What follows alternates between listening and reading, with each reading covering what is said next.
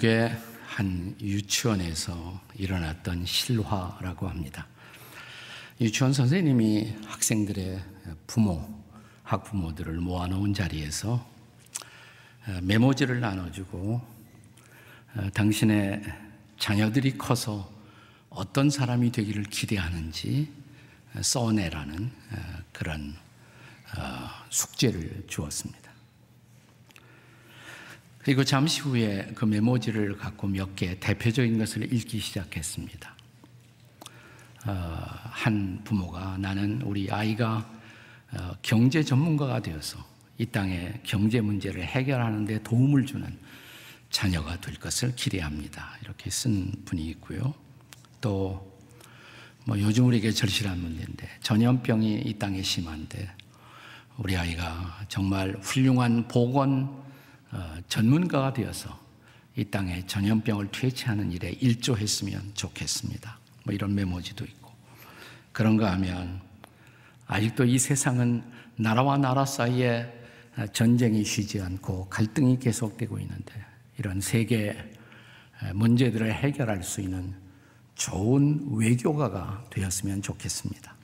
뭐 이런 메모지도 돌았어요. 그런가 하면 앞으로 세계의 가장 심각한 문제는 환경 문제인데 어, 나는 우리 아이가 환경 생태 전문가가 되었으면 좋겠습니다.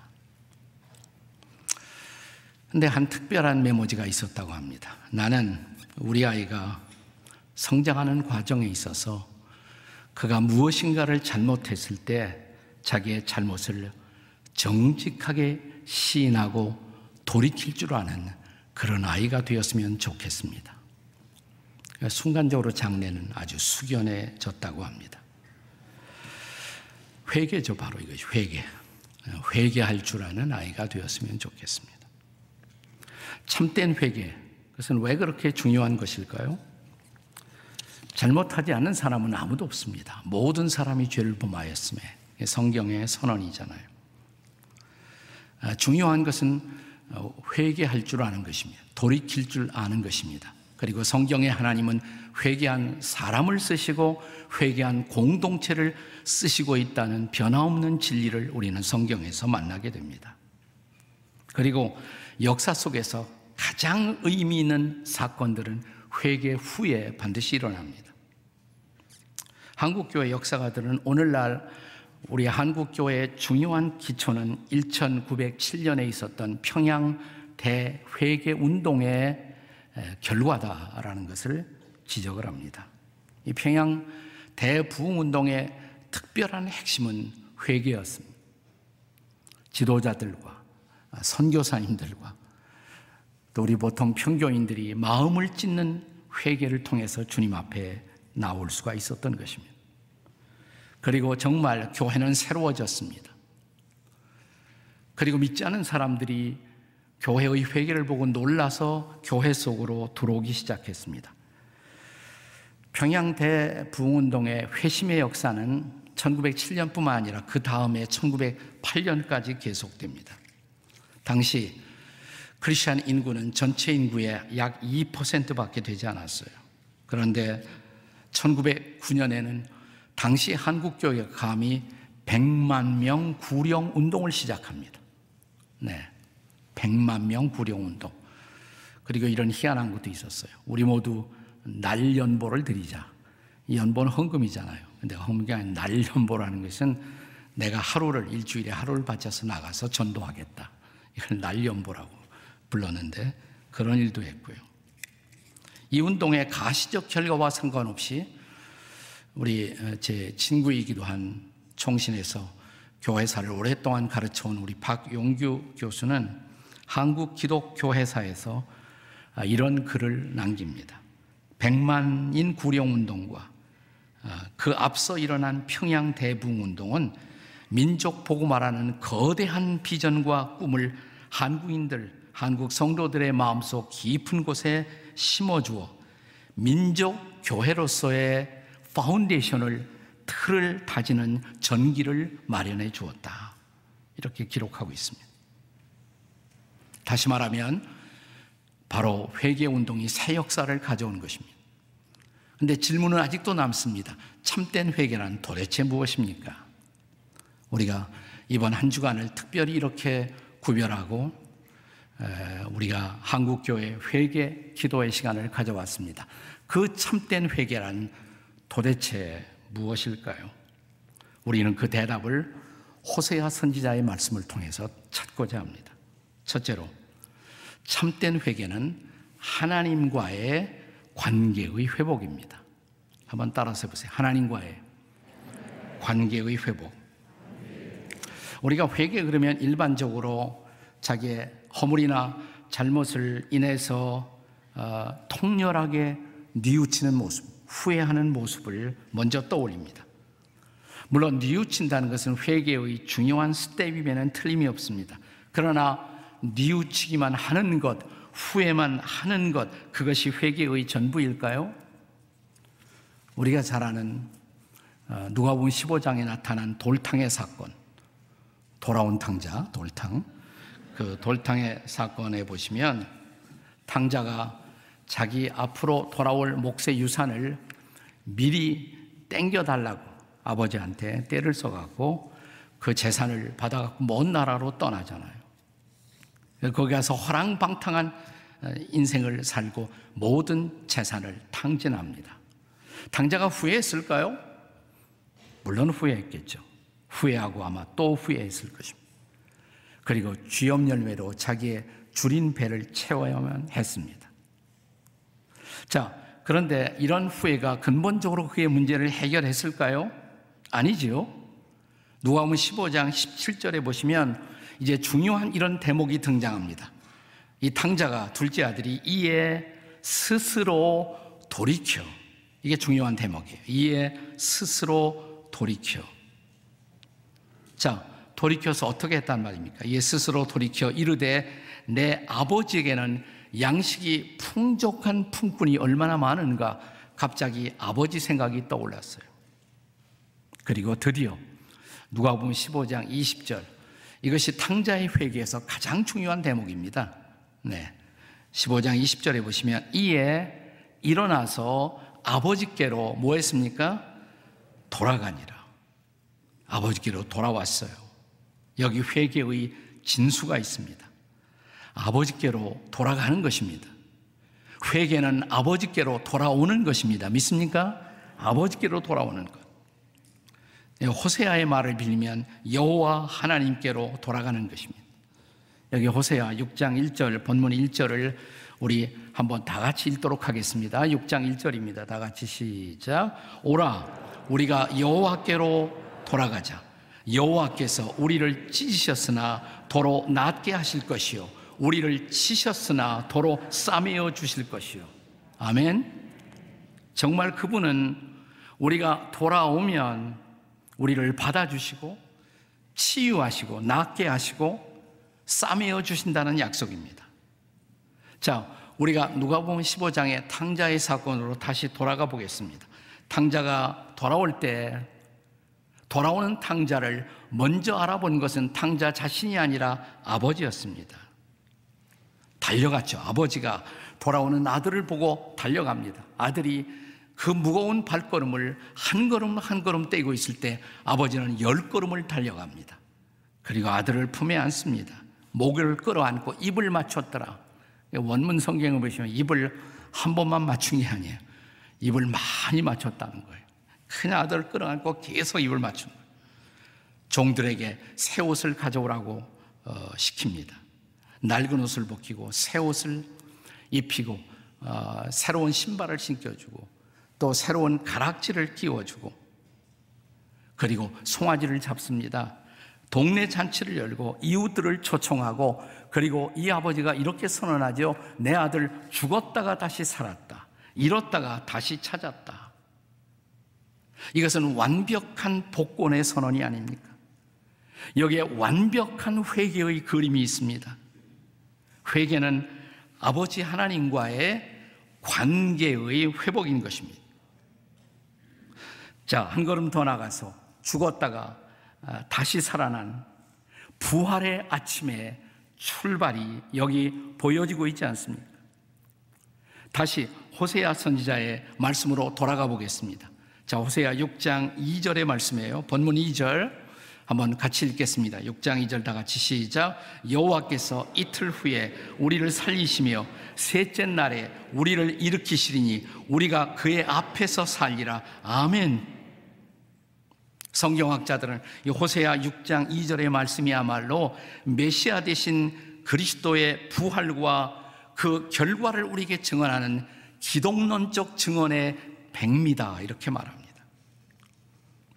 셋째 날에 우리가 완벽하게 다시 새롭게 될 것이라고. 그리고 그 앞에서 우리가 다시 새로운 인생을 살게 될 것이라고. 그게 복음의 증언이잖아요. 신약 성경에 그리스도의 죽음과 부활을 증언하는 메시지의 핵심이 바로 그것이 아닙니까? 우리가 흔히 고린도전서 15장을 부활장 이렇게 부르죠. 부활장. 성경대로 그리스도께서 죽으시고 또 15장 4절에 보시면 성경대로 그리스도께서 사흘 만에 다시 살아나셨다. 근데 거기서 끝나지 않죠.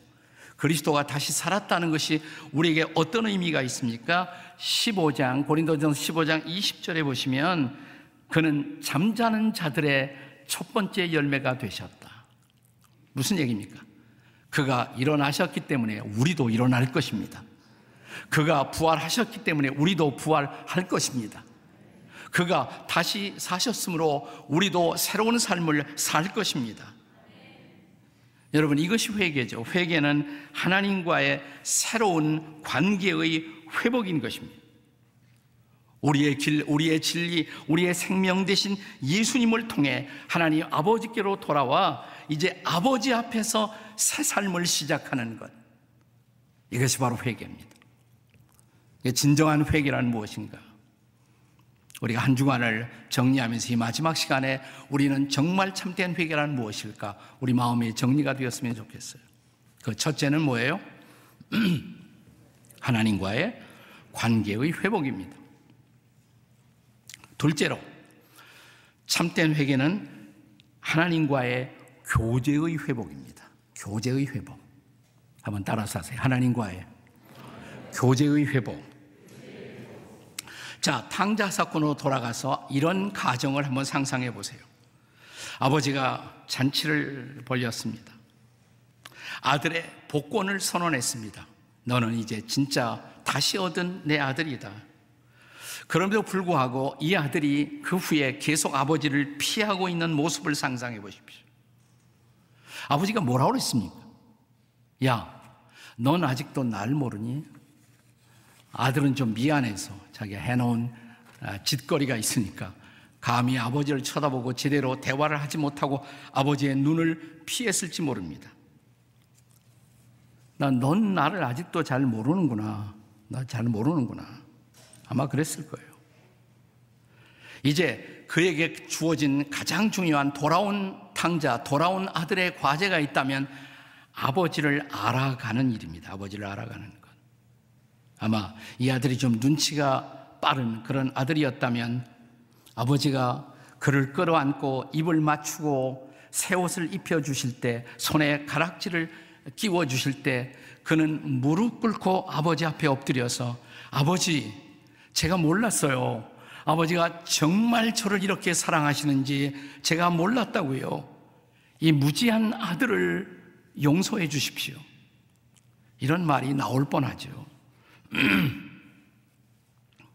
자, 그리고 아버지, 제가 이제부터 아버지의 마음을 헤아려 아는 아들이 되겠습니다. 라고 했더라면 얼마나 좋았을까요? 참된 회개라는 것은 하나님과의 관계의 회복뿐만 아니라 하나님과의 관계에서 좀 더 나아가 하나님과의 교제, Fellowship. 관계는 물론 중요해요. Relationship. 우리가 다 우리 부모들과의 관계를 갖고 있습니다. 우리가 비록 불효를 해도 부모와 나 자신의 관계는 사실은 끊어지는 것은 아니에요. 법적인 관계 아직도 유효합니다. 그러나 부모와 우리 자녀들의 관계가 유효함에도 불구하고 부모님 외면하고 살 수가 있잖아요. 교제가 회복돼야 돼요. 교제가 회복돼야 돼. 자, 본문 3절의 말씀이 그것을 가르치고 있습니다. 다시 호세아 6장 3절을 같이 읽겠습니다. 시작. 그러므로 우리가 여호와를 알자. 힘써 여호와를 알자. 그의 나타나심은 새벽빛 같이 어김이 없나니 비와 같이 땅을 적시는 늦은 비와 같이 우리에게 임하시리라. 아멘. 작년에 그 이 땅을 떠나신 세계적인 신학자 가운데 제임스 패커라는 목사님이 계십니다. 영국 목사님이신데요. 그분이 쓴 책 가운데 유명한 하나님을 아는 지식이라는 책이 있습니다. 하나님을 아는 지식. 이 책의 핵심은 이런 얘기예요. 우리가 하나님에 관해서 아는 것과 하나님을 아는 것은 다르다. 그것은 차이가 있다. 우리가 하나님에 관해서 많은 것을 알 수가 있어요. 교회 조금 나오면 그리고 성경 공부 조금 하면 우리는 하나님에 관한 많은 정보를 취득할 수가 있습니다. 하나님에 관하여 아는 것, knowing about God. 하나님에 관하여 많은 것을 알 수가 있어요. 나 그것이 하나님을 아는 것은 아니에요. knowing God. 하나님 자신을 아는 것과는 다르다 이 말이죠. 하나님에 관하여 많은 정보와 지식을 내가 가지고 있음에도 불구하고 나는 여전히 하나님을 모르는 자리에 있을 수가 있는 것입니다. 여러분, 여러분 앞에 서 있는 지금 이동원 목사라는 사람에 관해서 여러분이 연구하실 수도 있습니다. 네, 하진 마세요. 할 필요가 없습니다. 네. 근데 한 사람도 있어요. 뭐 제 설교를 좀 연구하는 그런 사람들도 있는데 그래서 뭐 박사 학위를 받은 사람도 있어요. 근데 그분이 저를 정말 알까요? 그분이 저에 대해서 논문도 쓰고 연구도 했지만 그분이 저를 정말 알까요? 저를 제일 잘 아는 사람은 누굴까요? 저하고 살고 있는 사람이죠. 제 아내죠. 그래서 제가 세상에서 가장 두려워하는 사람은 제 아내입니다. 이게 세월 더할수록 더해요. 요즘은 아내의 얼굴을 볼 때마다 두려움과 떨림으로 그 앞에 섭니다. 네. 나를 너무 잘 아니까. 나를 너무 잘 아니까. 네. 근데 정말 하나님과의 진정한 교제가 회복되려면 하나님과의 친밀한 사귐이 회복돼야 돼요.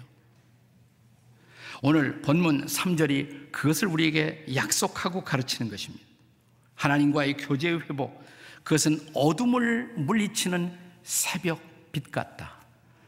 여러분, 조금 이따 지금 그런 벌써 어둠이 물러가고 있잖아요. 새벽 빛이 밝아가고 있잖아요. 하나님을 정말 알고 그분과의 교제 속에 들어갈 때 일어나는 사실, 어둠이 물러갑니다. 할렐루야. 새벽이 밝아옵니다. 그리고 늦은 비가 땅을 적셔요. 열매를 맺기 시작합니다. 아멘. 이것이 하나님과의 교제를 통해서 일어나는 놀라운 회복이에요. 놀라운 회복. 그렇습니다. 회개란 무엇입니까? 회개는 하나님과의 교제의 회복인 것입니다. 하나만 더. 참된 회개란 무엇일까? 첫째 뭐라고 그랬어요? 하나님과의 관계의 회복. 둘째, 하나님과의 교제의 회복. 그리고 세 번째는 하나님의 기대의 회복입니다. 하나님의 기대의 회복. 한번 따라서 하나님의 기대의 회복. 저는 복음적 그리스도인들, 정말 성경을 성경으로 믿는 그리스도인들의 신앙 고백의 핵심 속에는 언제나 십자가가 있다고 생각해요. 십자가. 이 사순절, 그리고 다음 주간이면 고난주간인데 늘 우리가 십자가를 묵상하잖아요. 십자가가 뭘까요? 저는 십자가에 관한 많은 정의 가운데 제가 좋아하는 이런 정의가 있습니다. 한 분이 이런 정의를 했어요. 십자가란 무엇인가? 우리의 과거를 파묻고 미래를 잉태하는 곳. 십자가라는 우리의 과거를 파묻고 새로운 미래를 잉태하는 곳. 그것이 십자가라고. 십자가에서 우리는 새 생명을 받고 벌떡 일어납니다. 새 인생을 살아가기 시작합니다. 그 새 인생은 바로 하나님의 기대를 다시 회복하는 것입니다. 자, 예수님께서 우리의 죄를 대신 짊어지고 우리가 받을 저주와 형벌을 대신 받으심으로 우리는 과거에서 해방되었어요. 거기서 끝나지 않았어요. 그분이 부활하심으로 우리는 새로운 생명을 선물로 받습니다. 그리고 동시에 새로운 미래를 선물로 받은 것입니다. 아멘.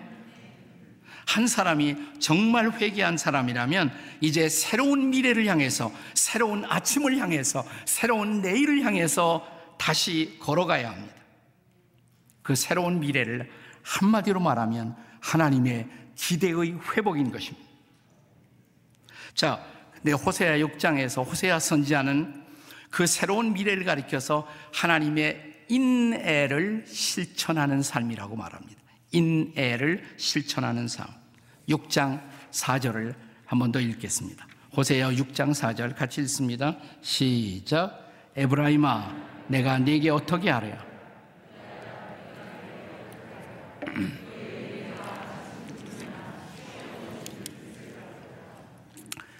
그 하나님의 사랑이 인애가 너의 삶 속에서 아침 구름처럼 없어지고 있다 이 말이야. 이슬처럼 사라지고 있다. 그건 없어지지 말아야 할 것인데 하나님의 백성들이 평생 붙들고 살아야 할 고귀한 삶, 그분이 우리에게 기대하는 가장 중요한 삶, 그것이 인애예요. 인애. 구약을 연구하는 학자들은 구약 성경에서 가장 중요한 단어 한 단어만 찾는다면 뭘까? 이게 인애다. 히브리어로 חסד라고 그래요. חסד. חסד. 한번 해보세요. חסד. 네. 우리가 신약에서 비슷한 단어를 찾는다면 여러분이 많이 들은 단어죠. 아가페란 단어입니다. 아가페. 하나님의 사랑. 네. 하나님 우리에게 기대하는 것, 우리가 하나님을 사랑하며 사는 것, 그리고 하나님이 사랑하는 사람들을 사랑하는 것, 신약 성경에서는 그것을 위대한 계명, Great Commandment, 위대한 계명, 내 하나님을 사랑하고 내 이웃을 내 몸같이 사랑하라. 이것은 위대한 계명이면서 새로운 계명이죠. 내가 너에게 새로운 계명을 주노니 너희는 서로 사랑하라. 하나님 사랑하고 이웃을 사랑하는 것. 우리가 정말 새로운 사람이 되었다면 하나님이 기대하는 대로 이제 이런 사랑의 삶을 새롭게 살아야겠죠. 제가 작년에 뭐 자가격리도 하고 그러면서 제가 신앙생활에 처음 사역의 첫 여정에서 감동을 주었던 열두 제자의 인생을 다시 묵상하기 시작했습니다. 그래서 작년에 제가 펴낸 책 가운데 열두 사도 이야기라는 책이 있습니다. 열두 사도. 열두 제자의 생애를 다시 성경을 통해서 묵상하다가 저에게 가장 깊은 감동으로 찾아온 것이 두 제자였어요. 예수님의 제자 가운데 네 시몬이라는 제자가 있죠. 시몬이. 근데 이 제자 앞에 이런 설명이 붙어 있습니다. 셀롯인 시몬. 셀롯. 이 셀롯이라는 말은 zealot. 소위 말하는 열심당원. 예수님 당시에 반 로마 활동을 하고 로마에 빌붙는 사람들을 다니면서 칼로 자객으로 암살하기도 하고 열심당원들이에요. 반 로마에 반대했던 민족 극렬한 투쟁을 벌였던 사람들 셀롯인 시몬 그런 시몬이 있었어요. 근데 예수님의 제자 가운데는 또 누가 있었냐면 가장 로마 정부와 친해서 로마에게 빌부터 착복하던 세리 출신도 있었잖아요. 예를 들어서 누구? 마태 같은 사람. 여러분 이 광경을 생각해 보세요. 예수님은 골치 아픈 이 두 제자, 시몬과 마태, 요즘 말하면 이데올로기가 전혀 다른 이 두 제자를 앞에 놓고 예수님이 이렇게 말씀하십니다. 너희는 서로 사랑하라. 내가 새로운 계명을 주노니 너희는 서로 사랑하라. 이게 놀라운 교훈이죠. 여하튼 이 제자들은 자기들 안에 있었던 그런 이데올로기를 마침내 극복하고 정말 주님을 사랑하고 영혼들을 사랑하고 마지막에 다 순교한단 말이죠. 이들이 복음을 위해서 인내의 사람이 되는 거예요. 하나님이 기대하신 기대대로. 우리는 정말 사랑의 삶을 살고 있을까요? 하나님 사랑하고 내 이웃을 내 몸처럼 사랑하는 우리가 왜 하나님을 사랑한다 하면서 제대로 사랑하지 못할까요? 이웃을 제대로 사랑하지 못할까요? 내 사랑이 앞서서 그래요. 자기 사랑. 제자의 가장 중요한 결단은 뭐냐면 자기 부인이에요. 먼저 자기를 부인해야 돼요. 자기를 부인하고 하나님 사랑과 이웃 사랑 앞에 자신을 드리는 인생.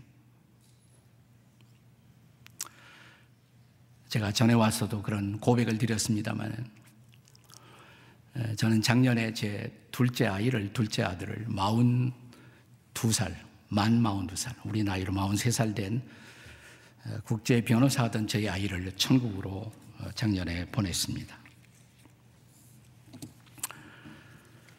작년 2월 달에 대장암이 발견됐어요. 4기로. 그리고 꼭 8개월 만에 천국으로 떠났습니다.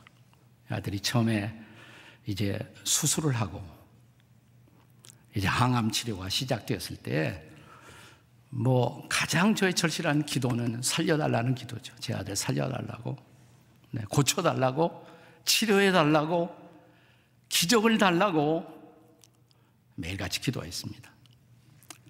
근데 항암 치료가 별로 좋은 결과를 거두지 못하던 어느 날 여름이 오고 있을 때 기도하던 저에게 갑자기 이런 생각이 들었어요. 뭐냐면 내 아들 그냥 이렇게 혹시 가는 거 아니야? 기적이 일어나지 않고 그냥 가는 거 아니야? 간다면 하나님 앞에 내 아들이 어떤 모습으로 설 것인가? 그의 영적 성숙에 대한 지금까지는 가장 큰 관심은 기적 좀 일으켜 달라고 그래야 제가 다니면서 좀 더 이 기적을 증거하며 설교할 수 있겠다고 하나님 기적을 주시옵소서. 근데 그냥 가는 거 아니야? 이런 생각이 든 거예요. 이런 생각. 처음으로 진지하게 그러면 내 아들 하나님 앞에 설 준비가 돼 있어야 하는데 정말 영적으로 성숙한 모습으로 주님 앞에 서 있어야 하는데 그래서 아들의 영적 성숙이 더 중요한 기도 제목으로 제 마음에 다가오기 시작했어요. 그래서 그것을 위해 기도하기 시작했습니다. 근데 기도하는데 하나님이 먼저 저에게 기도를 시킨 것은 저 자신에 대한 회개였어요. 내가 내 아들 제대로 키웠나? 하나님을 정말 사랑하는 자로 키웠나? 내가 내 아들에 대한 가장 커다란 기대가 뭐였을까? 네. 신앙생활을 잘한다고 기뻐하는 것보다도 제 아들이 로스쿨을 1등으로 졸업했을 때 그게 나에게 더 커다란 기쁨이었고 자랑이었고 또 로스쿨 졸업하고 좋은 로펌에 취직했을 때 그것이 더 커다란 자랑이었지 정말 진지하게 신앙생활 한다고 그것을 더 기뻐하지 못했던 내 모습. 별 수 없는 세속적인 아버지. 자식의 잘 되는 것을, 세속적으로 잘 되는 것을, 잘 나가는 것을 훨씬 더 기뻐했지 내 아들이 하나님과 가까워지는 것을 참으로 기뻐하지 못했던 내 모습이 회개를 시키셨어요. 그러면서 교회에서 우리 교우들 가운데 누가 아이빌리그 들어갔다 그러면 큰 소리로 축복하고 기도하던 나. 근데 대학에 떨어진 그런 우리 교회 청년들을 위해서 부모들을 위해서 참으로 아파하며 같이 기도하지 못했던 내 모습. 하나님이 이런 것들을 저에게 회개시키셨습니다. 네. 우리 교인들의 영적 성숙이 정말 기뻤던 것이 아니라 짧은 기간 동안에 우리 교회가 수많은 사람들이 모이는 대형 교회가 되었다고 그것을 더 기뻐할 망정 정말 영적 성숙을 인해서 기뻐하지 못했던 내 모습이 하나님이 계속 회개를 시키셨어요. 아들을 위해서 기도하는데 제 회개가 더 많이 났어요. 그러던 어느 날 이건 아버지와 아들 사이에도 이런 질문하기가 쉽지 않잖아요. 나 전화를 하고 질문을 했습니다. 아들아, 너 요즘 하나님과의 관계가 어떠니? 너 하나님과의 관계가 어떠니? 근데 제 아들이 이런 말을 했습니다. 아빠, 걱정 마세요. 저 하나님만 바라보고 있어요. 하나님만 집중하고 있어요. 주님만 바라보고 있어요. 주님께 집중하고 있어요. 됐어. 됐어. 10월에 불과 투병 8개월을 지나지 않아 제 아들이 부르심을 받았지만 그러나 제 마음에 슬프면서도 아프면서도 감사가 있었습니다. 왜 주님 바라보고 주님께 집중하다가 주님의 품에 안긴 것을 알았기 때문에 사랑하는 여러분, 우리가 정말 회개하면 주님이 우리를 한 번 더 긍휼히 여기실 것입니다. 새 일을 행하실 것입니다. 우리 가정이 살아날 것입니다. 우리 교회가 살 것입니다. 우리 민족도 살아날 것입니다. 주님, 저에게 한 번 더 회개를 가르쳐 주시옵소서. 우리가 이번 한 주간으로 이 회개가 끝나는 것이 아니라 회개의 영을 따라 주님 앞에 새롭게 서는 저와 여러분이 되시기를 주의 이름으로 축복합니다. 주님 앞에 새롭게 서는 한국교회가 되십시다. 주님 앞에 새롭게 우리가 설면 주님이 이 민족을 긍휼히 여기실 것입니다. 어둠이 물러갈 것입니다. 새벽이 밝아올 것입니다. 늦은 비가 내릴 것입니다. 이 땅에 거룩한 열매가 맺힐 것입니다. 여호와께로 돌아가는 저와 여러분이 되시기를 주의 이름으로 축원합니다.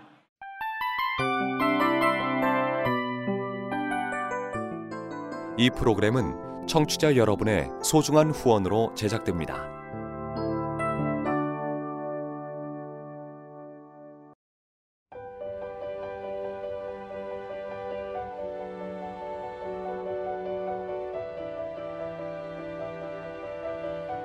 세상에는 수많은 교회들이 있지만 더 깊이 있는 말씀 강해를 찾기 위해 크기로만 교회를 선정하지 않습니다. 보다 좋은 영적 콘텐츠를 더 많이 나누기 위해 방송비를 받지 않습니다. 1년 365일 복음만 전하고 싶어서 우리는 광고를 하지 않습니다. 온누리의 복음을 땅끝까지 CGN TV와 함께 땅끝 선교사가 되주세요.